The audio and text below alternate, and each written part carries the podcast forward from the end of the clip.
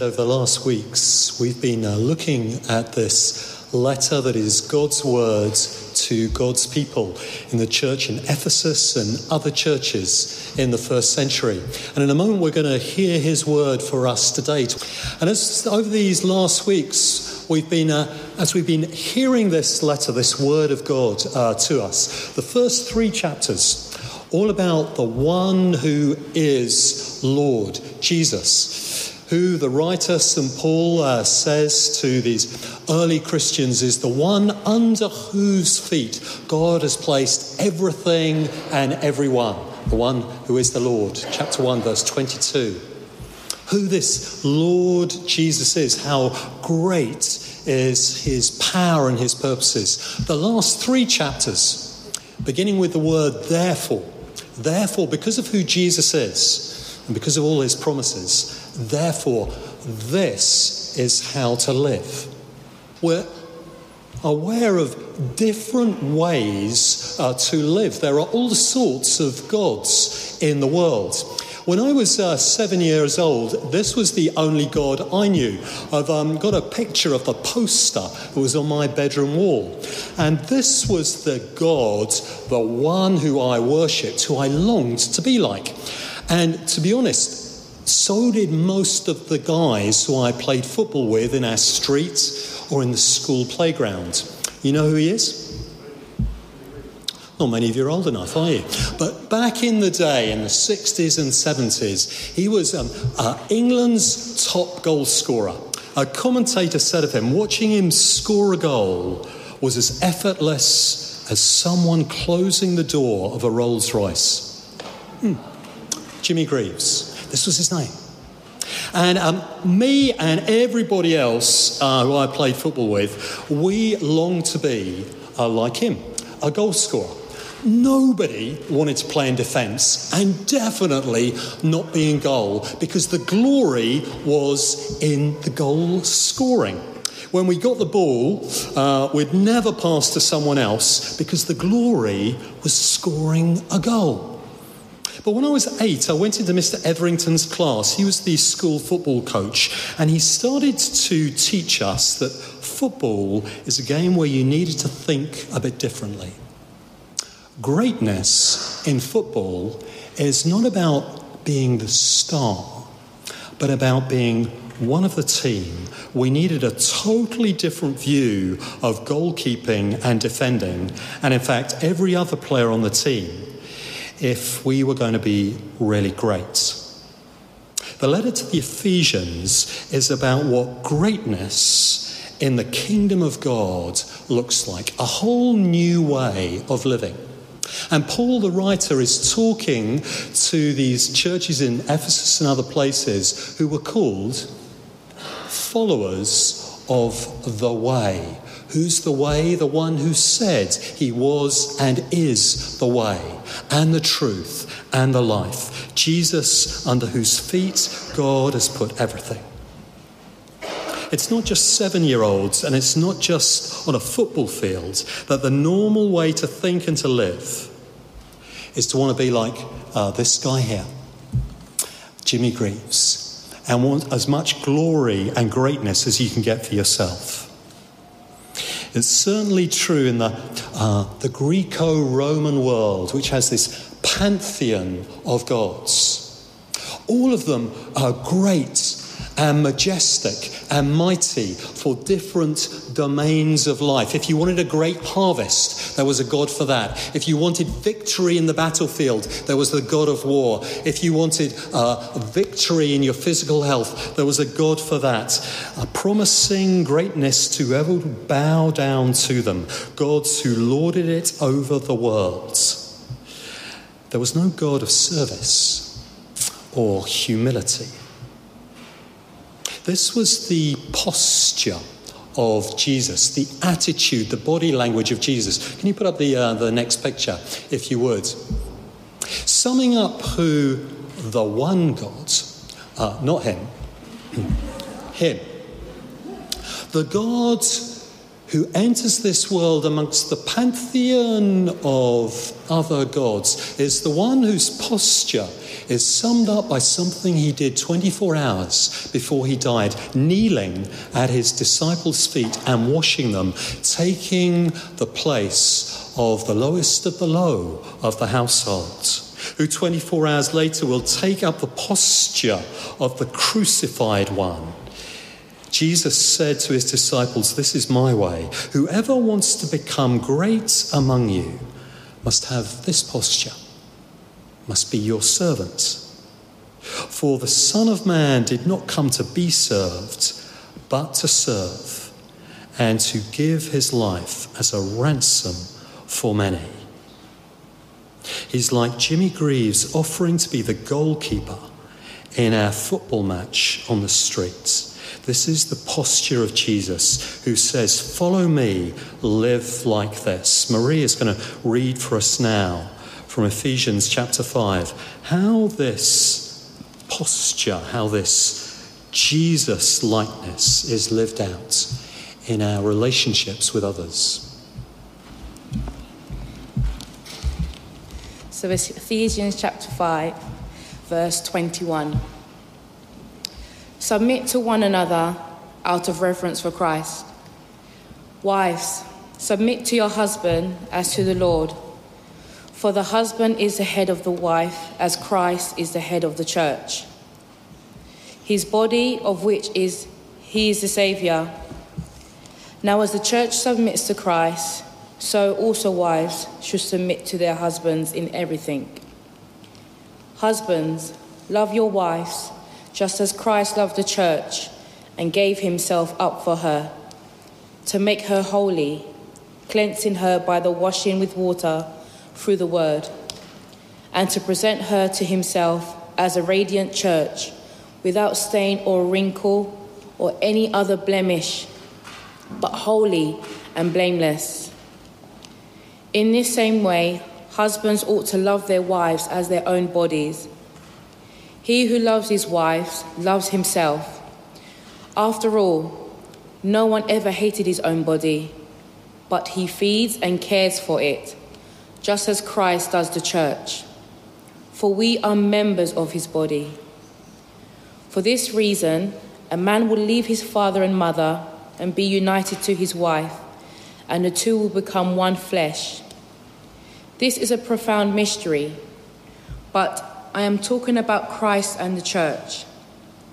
However, each one of you also must love his wife as he loves himself, and the wife must respect her husband. Children, obey your parents in the Lord, for this is right. Honor your father and mother, which is the first commandment with a promise, that it may go well with you and that you may li- enjoy long life on the earth. Fathers, do not aspirate to your children. Instead, bring them up in the training and instruction of the Lord. Slaves, obey your earthly masters with respect and fear and with sincerity of heart, just as you would obey Christ. Obey them not only to win their favor when their eye is on you but like slaves of Christ, doing the will of God from your own from your heart. Serve wholeheartedly as if you were serving the Lord, not men, because you know that the Lord will, will reward you everyone for whatever good he does, whether he's a slave or free. And masters, treat your slaves in the same way. Do not threaten them since you know that he who is both their master and yours is in heaven, and there is no favoritism with him. This is the word of the Lord. Thanks be to God.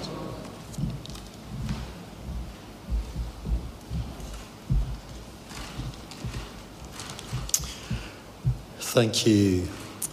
This whole letter to the Ephesians could be summed up in this way Jesus is Lord we are not. Let us follow him. But his way uh, was as countercultural, was as shockingly different to the uh, world of the first century as it is today. Submit yourselves to one another. Our reading began. Hear the word submission, what it sounds like, just taking that on its own, as like self obliteration, as though um, nothing good can, it, can happen if you go to that place. Someone doing a Bible study on Ephesians in one of our home groups told me last week their group had problems with the way Paul expressed himself, but maybe it's particularly with the translation of, that word submission. What good can come from that? The word that Paul actually uses is uh, this one. Can you uh, go to the, the next slide as we look at what this is the posture of Christ. This is the Greek word he used, hupotasso, which literally means to place or arrange under. A military term, as soldiers before a fight were called to arrange themselves as the centurion in the Roman army uh, placed them. And as the soldiers in the army put their allegiance in the one who would hupotasso them, that they might be the most effective. To place yourself under a higher power, one who will not abuse you, who will not diminish you, but who will take you to the place of greatness. This is what the word literally means the voluntary attitude of coming into line and cooperating with one you trust, with one you look up to, because their credentials are supreme. The letter of the Ephesians is saying Jesus' credentials, his authority is supreme. He models the life of hupotasso, placing, arranging oneself willingly under the authority of one who cares for you, who is there for you. Jesus puts himself under the authority of his Father, who is our Father in heaven. Trust me as you trust God, he tells his disciples. And these are three great things that he will give us when we do. He promises us great value. He promises us a great calling. He promises us a great help.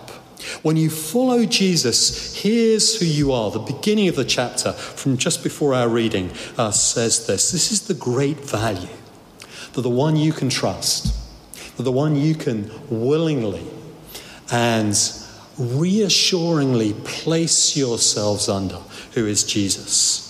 Because of him, you are, Ephesians 5, verse 1, dearly loved children. This is your value.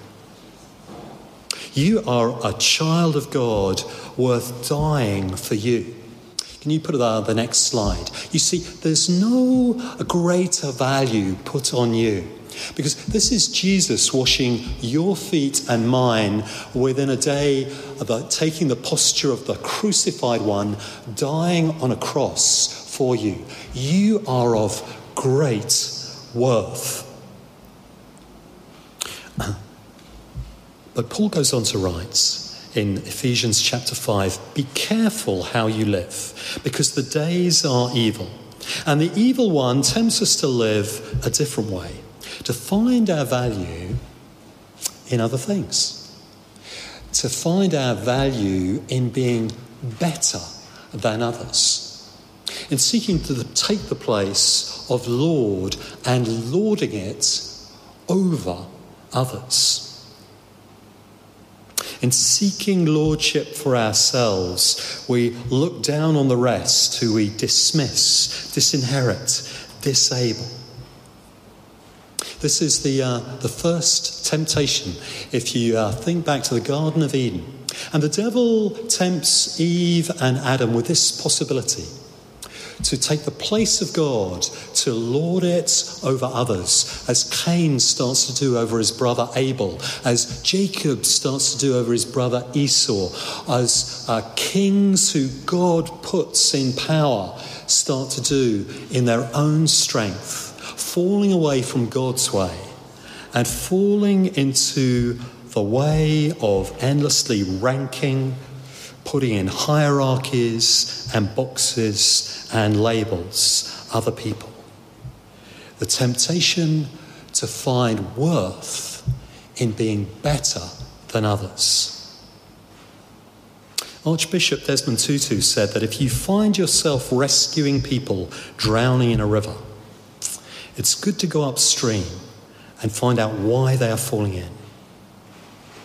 And if we go upstream to the beginning of history, we see this first temptation as the evil one tempts Adam and Eve with the pride of being someone who God never intended them to be, to be God Himself, the arbiter of good and evil.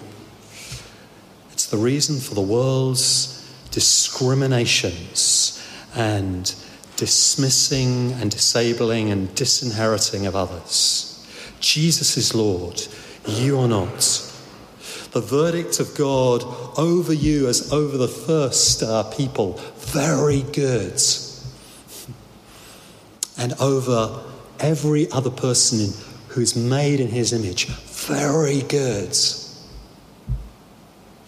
All the false supremacies and hierarchies and evil stem from a fallen way. I heard this week in the news that for the last 20 years, the most commonly played song, like the soundtrack of a person's life at the end of a funeral, um, is this one. There are many ways to uh, live, and there's nothing wrong with Frank Sinatra's song. I'm sure it's a great song, but Jesus' worth is not through how tall he stood, in how great he's been, but in following the one who is great, under who God has put all things and all people. He says there is a great worth on your life. And secondly, he has a great calling on your life to be as he was to others. Paul is writing to his church how they're meant to be with one another. Those who Jesus is at work in because they too are following his way. Here's how husbands are meant to live an extraordinary message in our first century patriarchal society to love your wives as Christ loved the church giving his whole life on a cross to the church. Husbands, that's how you're meant to be. Fathers, this is how you're meant to be. Do not exasperate your children. This was my daughter's favourite verse after they heard it in, uh, uh, in uh, the youth Bible study group. Someone said to me, Father, do not exasperate your children. An extraordinary message in first century society when all the obligations were on the children. Masters, this is how you're to treat the slaves in your household. Treat them as you would Jesus himself in a kind way instead of a threatening one. An extraordinary countercultural message. No wife, no child, no slave is going to be diminished in a household where the kingdom of God is at work.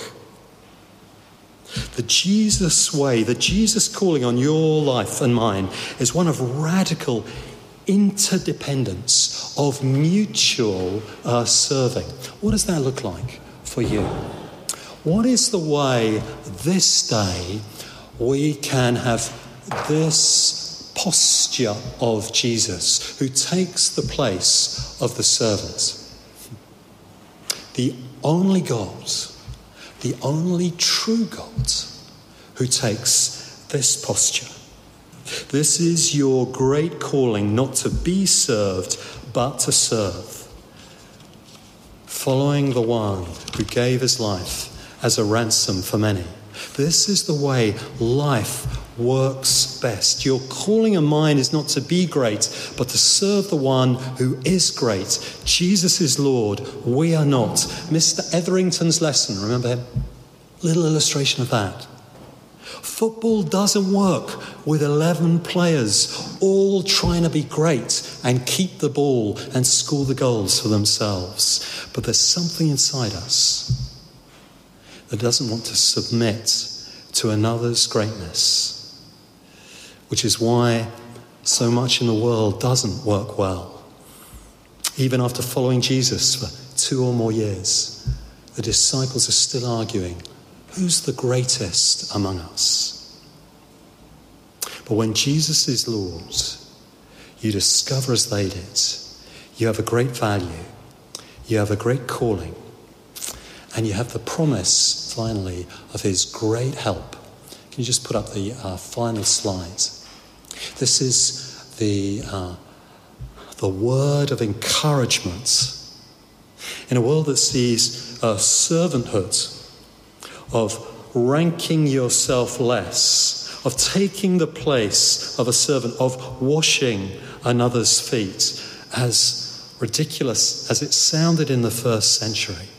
You have a great promise. Chapter 6, verse 8. You know that the Lord will, reward everyone for whatever good they do. This is the great promise that Jesus is with us. The final part of the letter, we're looking at it next week, is that we're in a battlefield, all of us, to go Jesus' way, the way of service, or the way of Frank, Frank Sinatra, my way. Hmm. And the resources of Jesus' presence, the power of his Holy Spirit, all the resources he gives are to those who hupotasso, to put themselves under his authority. The only way to win this battle is with Jesus' presence. Intriguingly, the song at funerals that's now number one, it's not a Christian song, but it's a clue to this great promise. Uh, do you know what it is? You'll, you'll never walk alone you could make that into something more of a soundtrack for your life because this is what Jesus promises his disciples. The posture, the attitude of the one who came not to be served but to serve and to give his life is now at the right hand of God. Uh, serving and promising his presence with and his help for all who live his way. And as a sign of his invitation to live his way as followers of the way, Jesus gave us this symbolic meal. We call it Holy Communion. We're going to celebrate it now at the end of this service. Some churches call it a Eucharist, which is from a Latin word meaning thanksgiving. And we can take it this morning with thanksgiving for this great worth that Jesus put on you to die for you, of this great calling He's given you and me to live a countercultural life, and this great promise to help us live this, for we do not walk alone. It's a song we sometimes sing at our prayer meetings. It, it goes like this um, Spirit of the living God, fall afresh on me. Spirit of the living God, fall afresh on me. It goes on, melts me. What does that mean? Melt away the pride that would have me sing as Frank does. There it is. Thanks a lot. Thank you. That's very good of you. Melts me. In other words, melt all the pride that's in me that would go my way, that wants my greatness. Molds me in other words, reshape me. As Paul, writing to the Ephesians, puts it, to be made new in the attitude of my mind. Mold me in that way. And then after that, fill me. Fill me with your spirit. That something of you, Jesus, comes out of me. Something of your posture. you who washed the disciples' feet, you who died on a cross could be expressed through me. And therefore, use me. Use me as a sign of your kingdom, of your hope, of your lordship in the world.